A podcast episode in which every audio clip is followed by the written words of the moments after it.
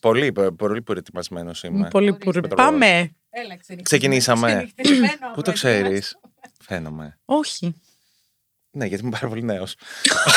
Με τόσμους και τα αλήθεια σας το λέω. Streamy. My people will come from all over the world. You'll be famous. Pop Revolution. Ιστορίες της pop κουλτούρας με τον Τάσο Πιβισίδη. Ξέρεις τι έλεγα; ναι. Ότι είσαι πολύ ωραία γκόμενα. Δες εκεί- Δες το πλάνο σου.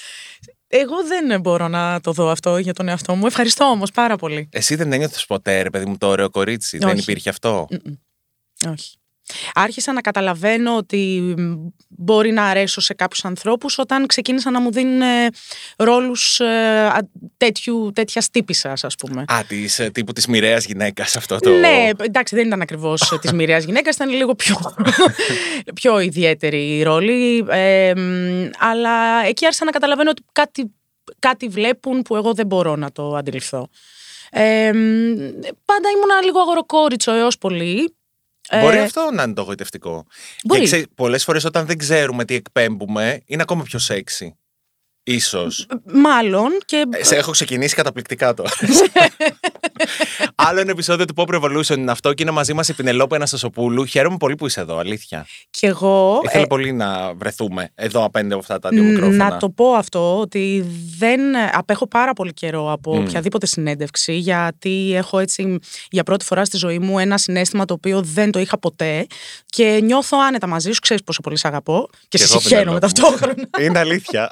Με βρίζει κάθε μέρα στον Pride 986 Ε, που συναντιόμαστε τα πρωινά. Νιώθω ασφάλεια εδώ. Τι συνέστημα έχεις που δεν είχες ποτέ ξανά στη ζωή σου; Ε, κοίταξε να δεις, τα αρνητικά πράγματα που μπορεί να έχω στη ζωή μου, στο κεφάλι μου, τους φόβους μου και όλα αυτά τα πράγματα προτιμώ να μην τα εκθέτω, γιατί αυτά αμέσως αμέσως είναι σαν να παραδίδεις ένα όπλο στον εχθρό. Ναι, αλλά δεν είναι και σαν να τα αντιμετωπίζεις όταν τους δίνεις, ξέρεις. ναι, αλλά αυτή Ένα σχήμα. η δημοσιότητα που μπορεί να έχει ένα πρόσωπο, ε, αυτόματα το κάνει ευάλωτο.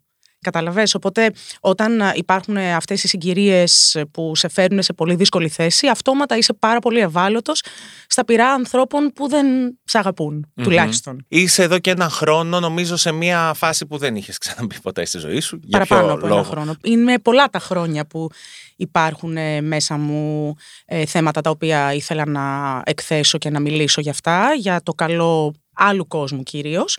Ε, μ, αλλά τα τελευταία χρόνια που αυτό έγινε πράξη είναι μια συνθήκη πολύ δύσκολη. Μμ. Σε βλέπα πρόσφατα στην ε, κατάληψη στο Εθνικό Θέατρο που μίλησε στα παιδιά και είπες ότι εγώ ξεκίνησα με πάρα πολύ μεγάλα όνειρα. Αυτή είναι εδώ τη δουλειά που κάνω και μου τα κρεμίσαν όλα.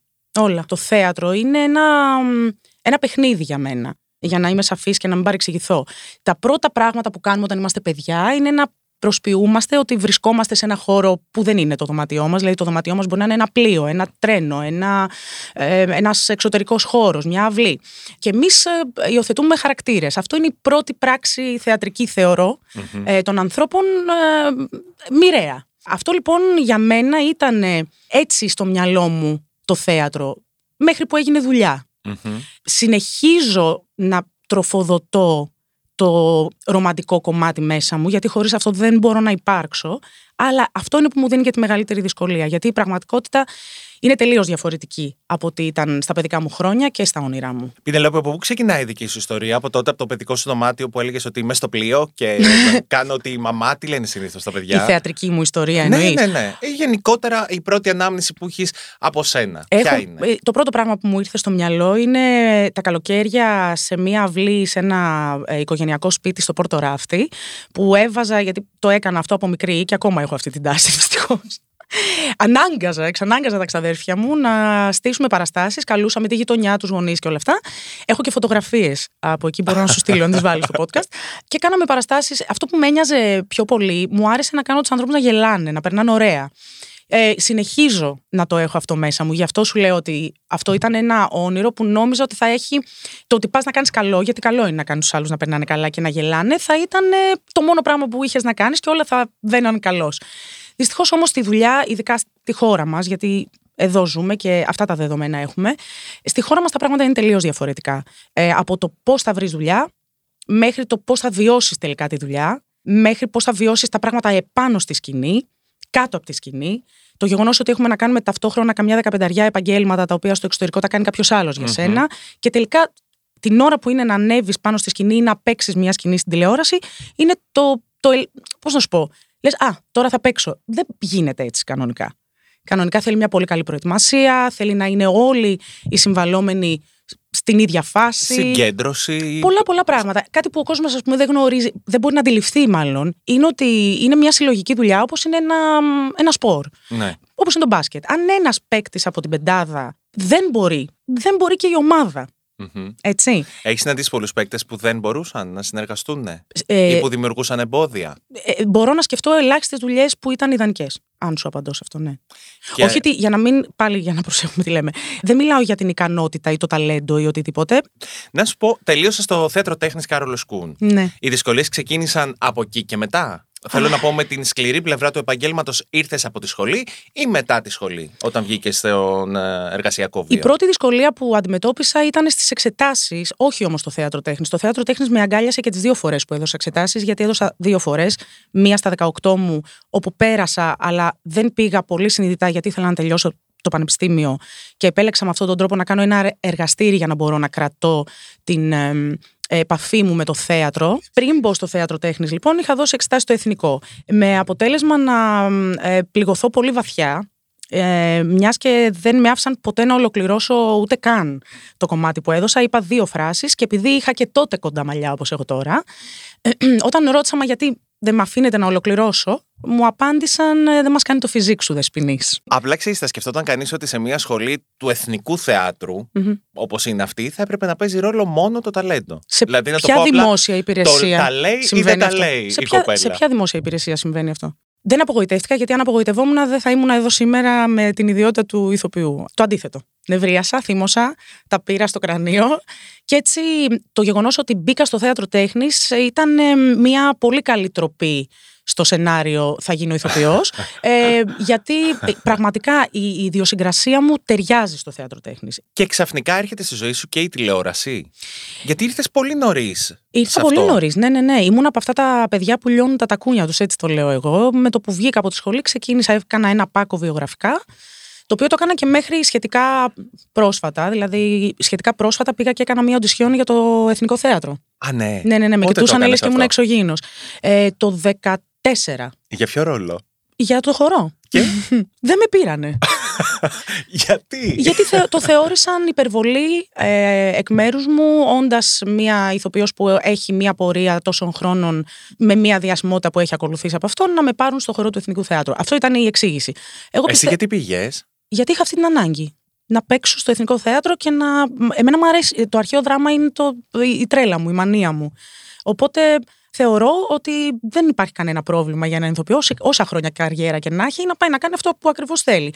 Και αν η διαδικασία είναι αυτή, εφόσον δεν με επιλέγει κάποιος, θα πάω μόνη μου. Ναι, βέβαια είναι ελάχιστοι συναδελφοί σου που θα κάνουν κάτι αντίστοιχο. Δεν με αφορά Ενώ αυτό. που είναι στη δική σου θέση, στο δικό σου Δεν με επίπεδο. αφορά καθόλου. Το τι κάνω εγώ είναι δικό μου και δεν το συγκρίνω ποτέ με τίποτα από τα δεδομένα που μπορεί να έχει κάποιος άλλος. Ούτε ένιωθες άβολα, ας πούμε, που ήσουν ανάμεσα σε κορίτσια που μπορεί να σε ξέρουν, να σε γνωρίζουν όλες. Καθόλου. Είχα πολύ συγκεκριμένο πράγμα στο μυαλό μου. Και ήμουνα και σίγουρη ότι δεν θα λειτουργήσει. Και σου πάνε απορρίπτεστε. Δεν μου είπαν να απορρίπτεστε. Μου είπαν σε ευχαριστούμε πάρα πολύ, κύριε Αναστασοπούλου, που ήρθατε.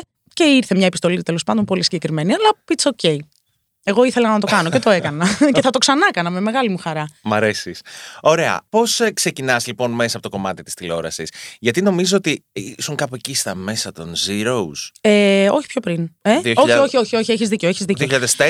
2004-2005. Θα σου πω πώς έγινε. Ε, μ, μόλις είχα χάσει μία άχαστη οντισιόν και το λέω άχαστη γιατί ήμουνα από τα παιδιά στο θέατρο τέχνης τα πολύ χαϊδεμένα και σε μένα βλέπανε διάφορα τέλος πάντων και μου είχαν κάνει το κεφάλι τόσο.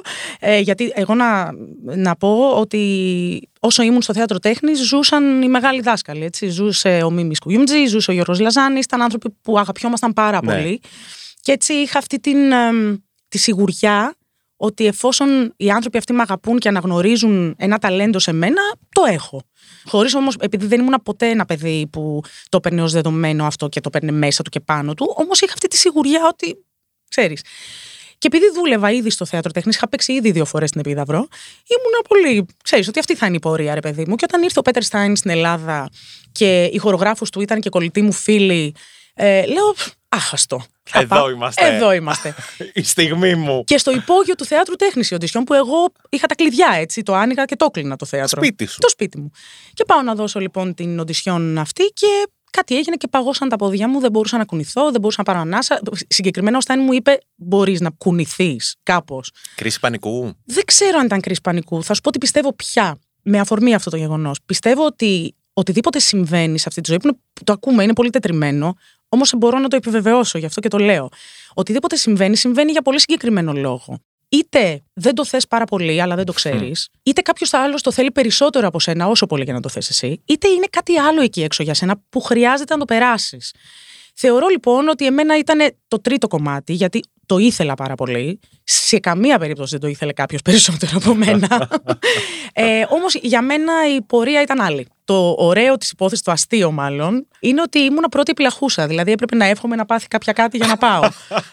που δεν είναι στο χαρακτήρα μου, όπως καταλαβαίνεις. Και έτσι πέρασα ένα μήνα κλαίγοντας στο σπίτι, σε κακή κατάσταση, γιατί είχε έρθει ο καλύτερος σκηνοθέτης του αιώνα, έτσι, του αιώνα μας, να σκηνοθετήσει μες στο σπίτι μου. Και έτσι το χάσα. Τέλος πάντων, η καλή μου φίλη τότε, η Θάλια Ματέκα, που είναι και ο μόνος άνθρωπος που με έχει βοηθήσει σε αυτή τη δουλειά, και το ξαναλέω και το τονίζω, γιατί δεν υπάρχουν άνθρωποι οι οποίοι θα πάρουν από μόνοι τους την πρωτοβουλία να σου πούν Έλα, θα σε βοηθήσω εγώ. Η Θάλια λοιπόν, όταν της μίλησα στο τηλέφωνο, μου λέει: Ρε Σπινελόπη, ψάχνουν να βρούνε ε, μία κοπέλα για ένα σύριαλ στον Α τότε και έχει περάσει όλο το ελληνικό θέατρο από τη γενιά τη, τη φρέσκια, γιατί ψάχναν ένα καινούριο πρόσωπο και δεν τους κάνει καμία για κάποιο λόγο. Μήπως να πας. Τότε λοιπόν ήταν στη ζωή ο, ο Διαγόρας ο Χρονόπουλος, ο οποίος ήταν ο καλλιτεχνικός διευθυντής τότε ε, στον Α σε σχέση με τα σύριαλ και θα κάνανε τον αστυνόμο Μπέκα. Ο Διαγόρας λοιπόν ε, ήδη με είχε σκηνοθετήσει μια φορά στην Επίδαυρο, ήταν μέλος του θέατρου τέχνης σε εκείνη τη φάση, διευθυντής αν δεν κάνω λάθος, εκρηκτικός άνθρωπος πολύ και λέω θα τον πάρω τηλέφωνο. Και τον παίρνω τηλέφωνο και του λέω: Κύριε Χρονόπουλε, μου είπαν ότι ψάχνετε μια κοπέλα και με, πριν προλάβω να τελειώσω τη φράση μου λέει: Δεν το πιστεύω, μου λέει. Πώς το σκέφτηκα. Μου λέει: Αλλά από εδώ τώρα. Και πήγα και το πήρα. Και έτσι ξεκινήσαν όλα λοιπόν. Και έτσι ξεκίνησε, ναι, ο αστυνόμο Άλλαξε η Μπέκας. ζωή σου με το που έκανες την πρώτη σου τηλεοπτική δουλειά; Όχι, γιατί να αλλάξει; Προτάσεις, αναγνωρίζω στο δρόμο, άλλη συνθήκη, όχι; Άκου να δεις. Η... Γιατί ήταν και εποχή τότε. Ήταν πολύ μεγαλύτερο από ό,τι είναι τώρα. Ξέρεις τι γίνεται. Ήμουν πάντα ένα δημοφιλές παιδί. Μμ. Οπότε ήταν κάτι που είχες πάντα. Όχι, όχι. Θέλω να πω ότι ήμουνα, ήμουνα ένα δημοφιλές παιδί σε ένα σχολείο με χίλιους μαθητές. Εντάξει, ήμουνα στη θεατρική ομάδα, είχα την πάντα του σχολείου, τα είχα καλά με όλους. Ήμουνα ένα παιδί που δεν είχα ανάγκη να μου δώσει κάποιος αξία επειδή έχω γίνει διάσημη. Ούτε αναζητούσε την αποδοχή, ούτε αναζητούσε την Όχι, προσοχή. γιατί επίσης έχω καταπληκτικά παιδικά χρόνια. Ε, Μεγαλώνοντας, κατάλαβα ότι η παιδική σου ηλικία είναι το πιο σημαντικό κομμάτι για την ενήλικη ζωή σου, γιατί με βάση αυτή πορεύεσαι, με αυτό που έχεις μάθει, αυτό που έχεις καταλάβει ότι είναι το συνηθισμένο. Δηλαδή, αν ένα παιδί έχει μεγαλώσει με αγάπη, την αγάπη θα μεταδίδει. Αν ένα παιδί έχει μεγαλώσει κακοποιημένο, αν δεν το συνειδητοποιήσει ή δεν βρεθεί κάποιος στο δρόμο του για να τον βοηθήσει αυτόν τον κακοποιημένο άνθρωπο να μετουσιώσει την κακοποίηση, θα συνεχίσει να κακοποιεί. Αυτό το κατάλαβα στην ενήλικη ζωή μου. Και στο θέατρο κυρίως. Ε, οπότε εγώ ήμουν ένα παιδί που δεν είχα ανάγκη από το. δεν έπαιρνα αξία από την αναγνωρισιμότητα. Κατάλαβες τι θέλω να σου Την πω; πρώτη φορά που σε αναγνωρίσαν στον δρόμο, Δεν κάποιο που θυμάμαι. δεν ήξερες; Δεν θυμάμαι. Θα σου πω, θα σου πω ένα αστείο σκηνικό. Στη Θεσσαλονίκη μου συνέβαινε αυτή την ιστορία, θυμάμαι πάρα πολύ καλά, γιατί στη Θεσσαλονίκη οι άνθρωποι είναι πολύ εγκάρδοι.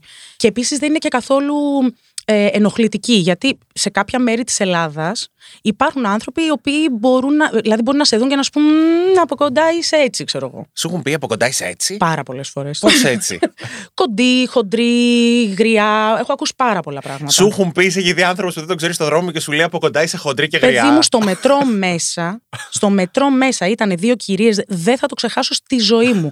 Ήμασταν στην απόσταση που έχουμε αυτή τη στιγμή και μιλούσαν για μένα δυνατά, λες και δεν άκουγα. Αφού αναγκάστηκα να τους πω, συγγνώμη, δεν έχετε κάποιο τηλεκοντρόλ στο χέρι. Με εδώ ακούω. Ότι «Αμ, τελικά είναι πιο κοντή. Ή το «Μμ, τελικά είναι πιο χοντρή. Και λες, μα καμία συνέ... συνέστηση της πραγματικότητας. Φανταστικά. Η εικόνα σου σε εγκλώβησε κάπως στην αρχή; Ακόμα με εγκλωβίζει. Ακόμα σε εγκλωβίζει, ε; Ναι, φυσικά. Θυμάμαι όμως και κάτι σεξ εξώφυλλα. Θέλω να πω και εσύ Φυσικά. έβγαλες και αυτή σου την πλευρά. Ναι, γιατί όχι. Και ήταν και φανταστικά. Τέλεια ήταν. Είχες δεύτερες σκέψεις τότε. Δηλαδή να πεις Καταρχάς ότι... δεν ήξερα που πήγαινα. Πήγα στο στόμα του λύκου. Όταν έκανα τον νήτρο, ας πούμε, ε, δεν ήξερα τι πάω να κάνω. Ήξερα ότι θα με φωτογραφίσει η Μάρα Δεσίπρη. Πέταξα τη σκούφια μου. Η Μάρα Δεσίπρη στα 90s ήταν ε, όπως και σήμερα, αλλά τότε ήταν. Φανταστική φωτογράφηση. εννοείται. Ήταν το, το άτομο. Ναι, ναι, ναι. Δηλαδή θα, θα σε φωτογραφίσει Και η Μάρα Δεσίπρη. περσόνα και προσωπικότητα. Τελειώνουν εννοείται όλα εκεί. Ναι. Και πάω εκεί και βλέπω μία. Ε, ε, Πώς λέγεται, γαϊδούρα, λέγεται. Εμείς γαϊδούρα ναι. τη λέμε, που κρεμάμε ρούχα και δεν είχε ρούχα επάνω. Είχε κάτι, κάτι κορδόνια.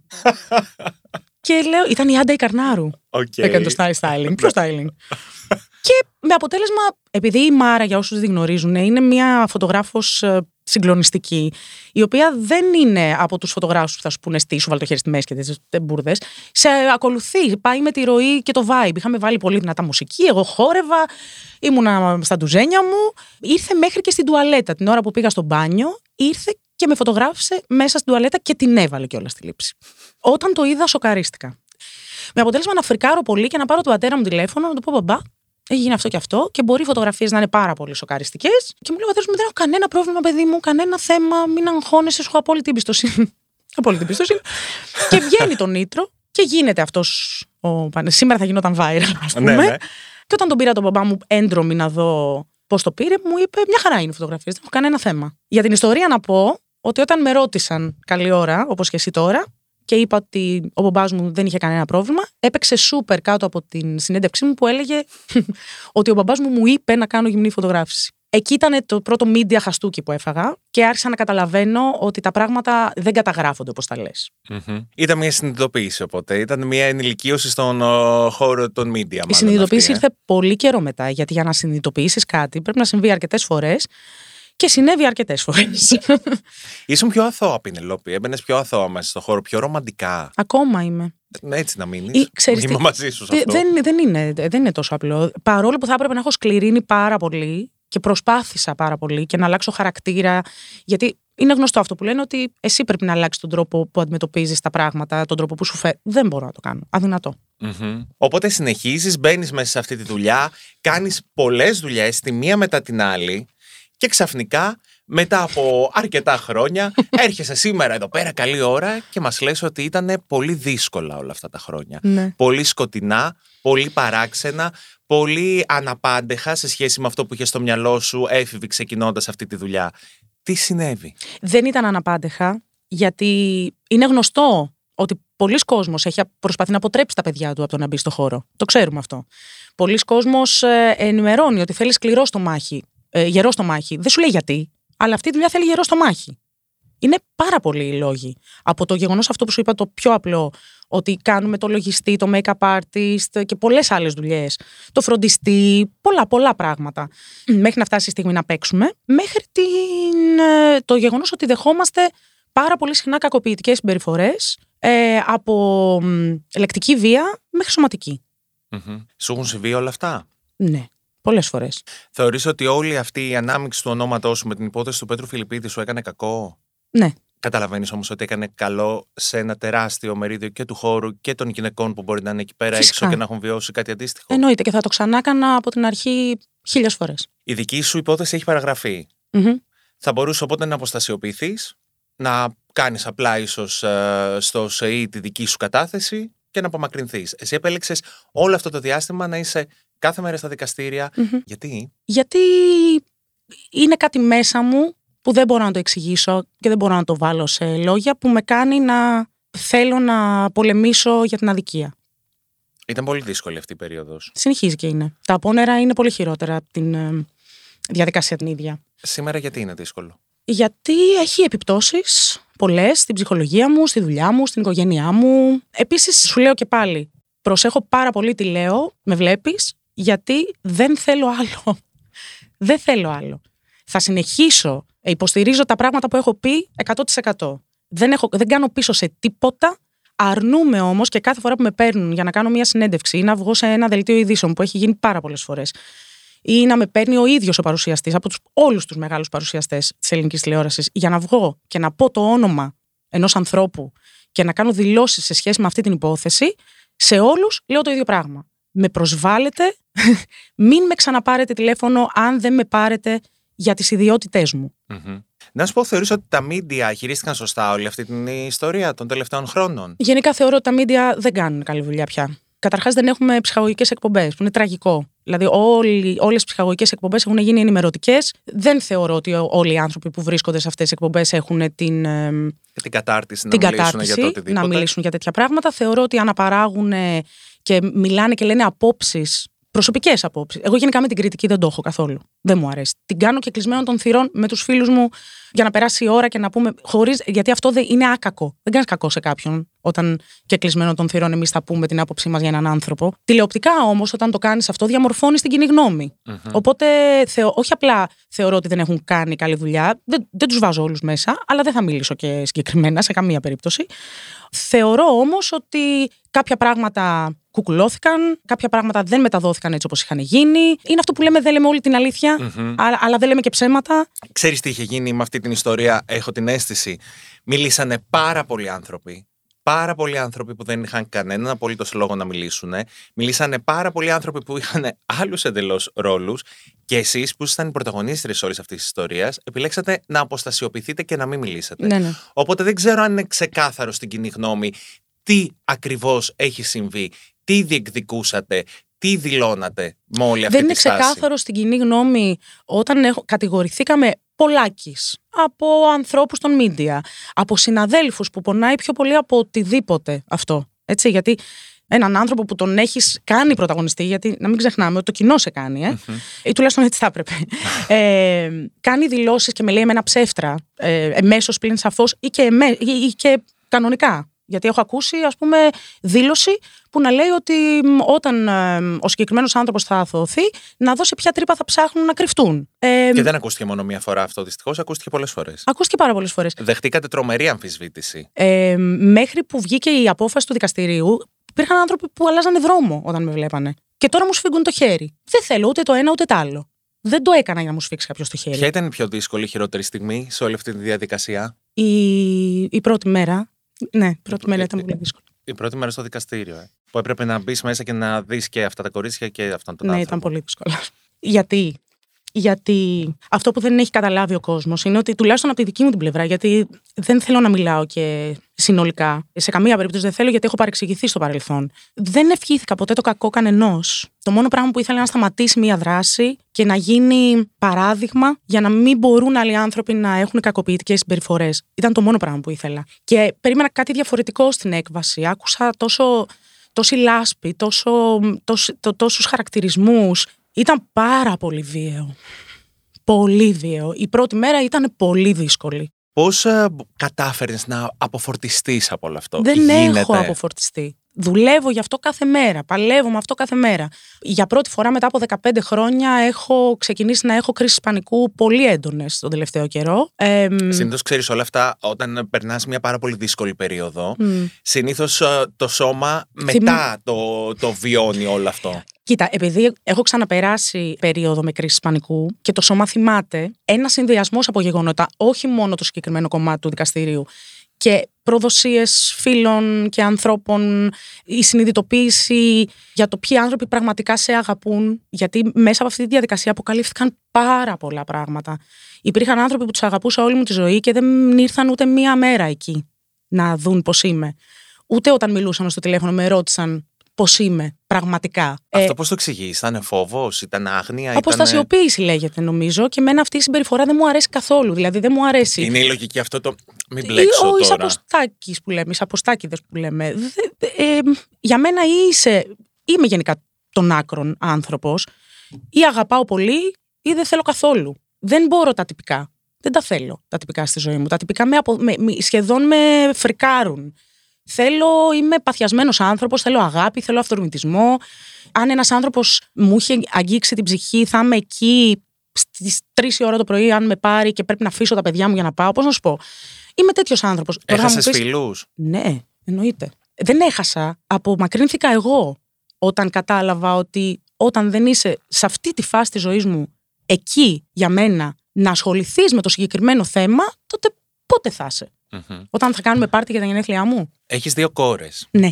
Το έκανες και για αυτά τα δύο κορίτσια; Το έκανα για αυτά τα κορίτσια, γιατί αυτά τα κορίτσια για μένα αντιπροσωπεύουν τα κορίτσια όλου του κόσμου. Και τι έλεγες σε αυτά τα κορίτσια το βράδυ που γύριζε σπίτι; Μπορεί να χρειάζονταν να μιλάς συνέχεια στα τηλέφωνα, να λείπεις ώρες, να έχεις και τη δουλειά σου παράλληλα. Κοίταξε, να έχεις γενικά- και τους δικηγόρου, τα δικαστήρια. όλα Προσέχω, αυτά. προσέχω πάρα πολύ πώς μιλάω μπροστά στα παιδιά μου. Εξηγώ στα παιδιά μου τα πράγματα με τρόπο που μπορούν να καταλάβουν.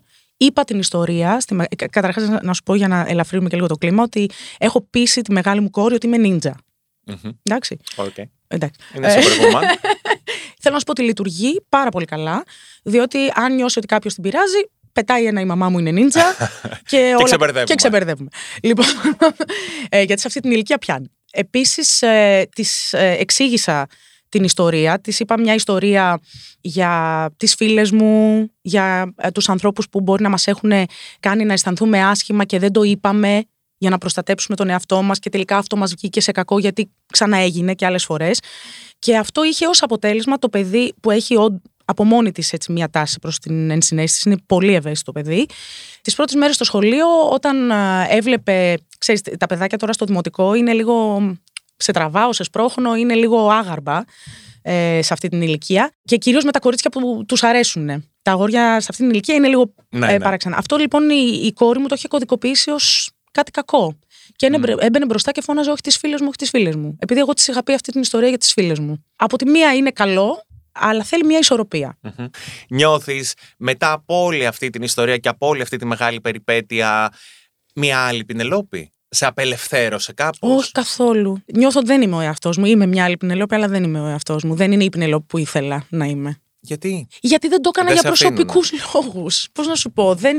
με ρωτάνε, νιώθεις δικαίωση; Όχι. Δεν νιώθω τίποτα. Δεν νιώθω δικαίωση. Θλίψη νιώθω. Γιατί να νιώθω δικαίωση, δεν έχει αλλάξει τίποτα. Θέλω να πω ότι ζούμε σε τρομακτικά χρόνια. Και εγώ αυτή τη λέξη δεν την έλεγα ποτέ τάσο. Μμ. Δεν νιώθεις όμως ότι επειδή μιλήσατε επιτέλους κάποιοι άνθρωποι, δώσατε ένα σήμα Ένα σήμα ή δώσαμε. θεωρείς ότι η τελική έκβαση μπορεί να αποτρέψει άλλες γυναίκες από το να μιλήσουν ξανά; Και δεν, εννοώ, δεν το μπλέκω καθόλου με το κομμάτι της δικαιοσύνης και όλο αυτό. Γιατί έλα να το μπλέξουμε λίγο. μιλάω και για το κομμάτι της αμφισβήτησης που δεχτήκατε από ένα τεράστιο μερίδιο του κόσμου. Κοίταξε, καταρχάς είμαι έξω από την τρύπα. Δεν έχω μπει σε καμία τρύπα. Οπότε αυτό είναι καλό. Έτσι. Δηλαδή δεν είμαι ψεύτρα και αυτό αποδείχτηκε. Πέρα από αυτό, όταν είμαστε πολλές, όλα είναι καλύτερα. Οι μονάδες έχουν θέμα. Αυτό που εγώ ζητώ και θέλω να ακουστεί είναι ότι υπάρχουν οργανώσεις, υπάρχουν ε, ε, γυναίκες οργανωμένες, για να μιλήσουμε για τις γυναίκες τώρα, έτσι, που βοηθούν πάρα πολύ μία μονάδα να ενταχθεί σε ένα σύνολο και να κάνουν όλες μαζί διαφορά. The more the merrier. Ε, διαφορετικά, φυσικά και δεν αποθαρρύνω κανέναν άνθρωπο να το κάνει, πρέπει, οφείλει, όχι μόνο για τον εαυτό του, για το κοινωνικό σύνολο.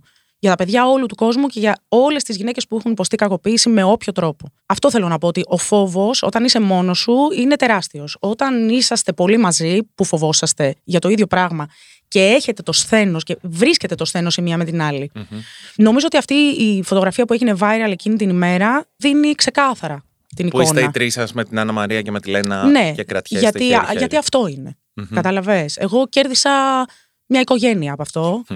Κανένας δεν μπορεί να με καταλάβει όπως με καταλαβαίνει η Λένα και η Άννα. Κανένας. Τι μηνύματα σου στέλνουν ε, οι γυναίκες; Δεν είναι αυτό που πιστεύεις. Τα περισσότερα μηνύματα που παίρνω είναι με καταγγελίες, δυστυχώς. Δηλαδή, για κάποιο λόγο σε μένα νιώθουν την ανάγκη ή βρίσκουν τέλος πάντων ένα, μια πόρτα ανοιχτή για να πούνε τον πόνο τους. Με εμπιστεύονται για Νιώθουν κάποιο ότι λόγο. τις καταλάβεις περισσότερο από ότι μια άλλη γυναίκα. Κοίταξε, Μπορεί να αυτό μην, με ε, έχει κρατήσει και δεν έχω πάθει κακό, έτσι. Δεν έχω πάθει κατάθλιψη. Δεν μπορώ να επιτρέψω στον εαυτό μου να πάθω κατάθλιψη όταν κρατάω από το χέρι μια λυσίδα από γυναίκες. Ε, γιατί αυτό είναι. Εσείς μπορεί να μην το βλέπετε, αλλά μπορείς να πάρεις το κινητό μου και να ανοίξεις και να δεις ότι κάθε μέρα έχω ε, ανθρώπους με τους οποίους συνομιλώ, από παιδιά που, που ε, είναι, είναι σε μια οικογένεια που ασκεί βία επαναλαμβανόμενη μέσα στα χρόνια. Παιδιά, μικρά παιδιά. Μέχρι μεγάλες γυναίκες που έχουν βία από τη δουλειά τους, από την οικογένειά τους. Σε κάποιους από αυτούς έχουμε καταφέρει να δείξουμε το δρόμο και τα πράγματα πάνε καλά.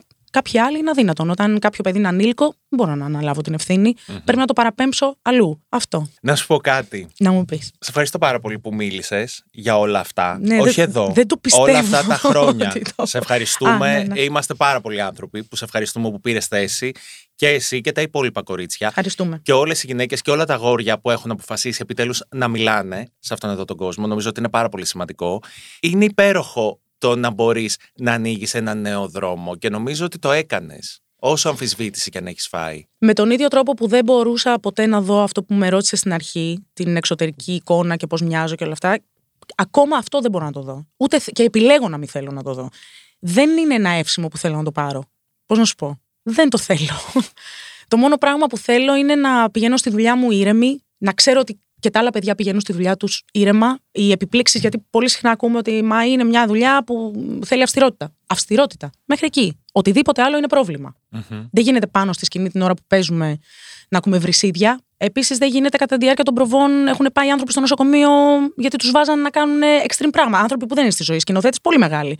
Που δεν είναι στη ζωή και δεν έχει- έχουν μιλήσει απ' έξω απ' έξω. Μμ. Άνθρωποι που έχουν συνεργαστεί. Που πηγαίνουν στο νοσοκομείο ή που παίρνουν ψυχοφάρμακα μετά από αυτό. Γιατί χρωστάμε κάτι στην τέχνη και δεν το ξέρω. Και ποιος είπε επίση ότι η τέχνη είναι αυτό; Πολλοί το λένε, θέλω να σου πω. Πολλοί κόσμος το λέει. Πολλοί κόσμος. Ότι η τέχνη είναι αυτό και είναι δύσκολο και πρέπει. Και όχι, δεν πρέπει. Δεν πρέπει να μου σπάσεις το χέρι, επειδή έχουμε μια σκηνή βίας. Για τι πράγμα είσαι πιο περήφανη; Για τα παιδιά μου. για τα παιδιά μου, για τη σχέση μου με τον άντρα μου, είμαι πολύ περήφανη. Γιατί είμαστε δύο άνθρωποι που έχουμε παλέψει πάρα πολύ για να είμαστε μαζί. Ε, γιατί οι σχέσεις θέλουν πολλή δουλειά για να κρατήσουν. και είμαστε δύο άνθρωποι που παντρευτήκαμε για να μείνουμε μαζί. Δεν παντρευτήκαμε για να χωρίσουμε και το παλεύουμε μέχρι εκεί που δεν πάει. Με αποτέλεσμα να έχουμε περάσει πολλές φορές δύσκολα, να έχουμε τσακωθεί πάρα πολλές φορές, αλλά η αγάπη είναι εκεί. Όταν θες να τη δεις. Και έχω δει το φώτι να, να μεταλλάσσεται και έχω δει το φώτι να κάνει τεράστια υπομονή με μένα. Κάτι που δεν πίστευα ποτέ δεν θα το κάνει στα πρώτα χρόνια της σχέσης μας. Ήταν πολύ πιο διαφορετικός από ό,τι είναι τώρα. Τώρα είναι, είναι ο άνθρωπός μου. Σήμερα κοιμάσαι ήσυχη το βράδυ; Νο, όχι, όχι. Δεν κοιμάμαι ήσυχη. Τι σκέψεις κάνεις; Ε, Έχω. Πώς να σου πω, είμαι ανήσυχη, ρε παιδί μου. Είμαι ανήσυχη για τα παιδιά μου. Ε, Πώς θα τους επικοινωνήσω ότι πρέπει να, πώς πρέπει να είναι σαν άνθρωποι. Ζούμε, έχω διαπιστώσει ότι ζούμε κοινωνικά σε μια φάση που το να είναι κάποιος ε, καλός 100% είναι πρόβλημα. Και εμένα δεν μου αρέσει αυτό. Γιατί δεν μπορώ να μάθω στα παιδιά μου να μην είναι 100% καλά. Αλλά θέλω να είναι ευτυχισμένα ταυτόχρονα και πρέπει με έναν τρόπο να τις θωρακίσω. Και αυτό είναι μια δουλειά που δεν ξέρω να την κάνω. Πώς θα μάθω στα παιδιά μου να είναι καλά στην ψυχή τους και σκληρά απ' έξω; Δεν το έχω καταφέρει για τον εαυτό μου. Πώς θα το μάθω στα παιδιά μου αυτό; Και επειδή προερχόμαστε από τελείως διαφορετικά background με το Φώτη, ο Φώτης ήταν ο πρώτος άνθρωπος που μου έκρουσε τον κόδωνα του κινδύνου για αυτό. Το... Γιατί εγώ δεν μπορούσα να μαλώσω τα παιδιά μου με τίποτα. Την- την πρώτη μου κόρη με τίποτα. Και μου έλεγε, «Μα και όταν θα βγεις στην κοινωνία το παιδί, δεν θα έχει τους γονείς της, δεν, θα την, δεν θα την κανακεύει κανένας. Πρέπει να τη μάθει να είναι σκληρή. Και έλεγα, πώς θα το κάνω εγώ τώρα αυτό; Και ακόμα δεν ξέρω πώς να το κάνω. Το μόνο πράγμα που έχω μπορώ να σκεφτώ είναι να της λέω την αλήθεια, να την ενημερώνω για το τι θεωρώ εγώ ότι είναι μια σωστή αντιμετώπιση. Αλλά εγώ για τη δική μου τη ζωή αυτή τη στιγμή είμαι στα σπάργανα. Δηλαδή είναι μια καινούρια ζωή για μένα όλο αυτό. Δεν ξέρω πώς να το αντιμετωπίσω. Κάνω προσπάθεια μεγάλη. Εγώ πιστεύω ότι πρέπει να κοιμάσαι από εδώ και πέρα πολύ ήσυχη τα βράδια. Μ, με ποιο τρόπο, με φυσικό τρόπο; Μμ. Θε- ε, κοίτα, όπως είπα και στις δηλώσεις. Α, για- α, θέλω να κάνω σαφές κάτι. Να πούμε λίγο καταρχάς ότι τη- δεν είχα καμία πρόθεση να κάνω καμία δήλωση ποτέ μετά το δικαστήριο. Ε, ήταν πολύ στενό το μαρκάρισμα που έφαγα εκείνη την περίοδο. Και μ, το πρώτο πράγμα που είπα ήταν ότι, και συνεχίζω να το λέω, ότι είναι πολύ νοπά τα πράγματα ακόμα και πρέπει να δείχνουμε σεβασμό και στα θύματα και στους θύτες. Αυτό λοιπόν από μόνο του νομίζω βάζει τα πράγματα στη θέση τους γενικά. Τώρα, επειδή συνέβη ένα σκηνικό με μία κάμερα και δεν είχα ποτέ την ε, ευκαιρία να το βάλω στη θέση του, ο κόσμος δεν γνωρίζει, βλέπει μόνο ένα χέρι να κατεβάζει μία κάμερα.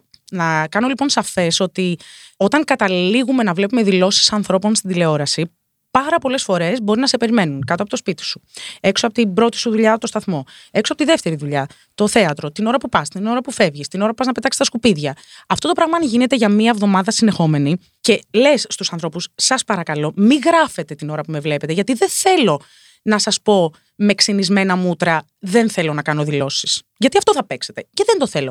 Σου λέει ο άλλος, μα μας υποχρεώνουν, μας πιέζουν να δείξουμε έστω και αυτό. Αυτό δεν είναι δική μου δουλειά. Εγώ καταλαβαίνω τον άνθρωπο που έρχεται και περιμένει στημένος πόσες ώρες. Πολύ καλά. Αλλά με το σεβασμό που εγώ του λέω, καταλαβαίνω τη δουλειά σου και καταλαβαίνω ότι κάποιος σου έχει πει να το κάνεις. Με τον ίδιο σεβασμό θέλω να με αντιμετωπίζεις και εμένα όταν σου λέω μην με τραβάς. Είναι δικό μου δικαίωμα η εικόνα μου και όχι δικό σου. Δεν έχουμε παρα, παραχωρήσει το δικαίωμα της εικόνας μας σε κανέναν. Εκτός και αν συμβαίνει και δεν το γνωρίζω, να μου το πει κάποιος.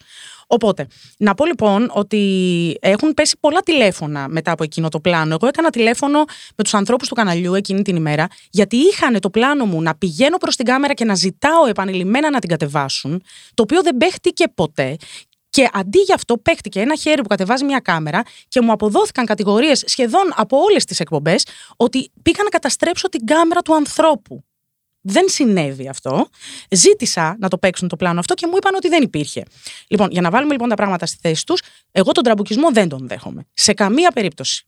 Δεν πήγα να σπάσω την περιουσία κανενός. Αλλά το να εισβάλλεις στο χώρο μου με τόσο βίαιο τρόπο, γιατί και αυτό κακοποίηση είναι, Προφανώς. δεν το δέχομαι και δεν το επιτρέπω για κανέναν. Είτε αυτή είναι η πρώτη σε τηλεθέαση εκπομπή, είτε η τελευταία. Πινελόπη, ευχαριστώ πάρα πολύ που ήσουν σήμερα εδώ και Εγώ. ακούσαμε τη δική σου ιστορία και σε ευχαριστώ και για την εμπιστοσύνη και για την ωραία διάθεση Θα και, δείξει. και για όλα Πού θα αυτά πάει αυτή η που σχέση. ζούμε κάθε μέρα εδώ στον Pride. Σε ευχαριστώ. Και εγώ. Και Σ' σε αγαπώ. ευχαριστούμε όλοι. Thank you. Για όλα. Το, Αλήθεια. κρατά, το κρατάω, το κρατάω, το κρατάω, να. Why, people will come from all over the world. You'll be famous. Pop Revolution. Ιστορίες της pop κουλτούρας με τον Τάσο Πιβισίδη.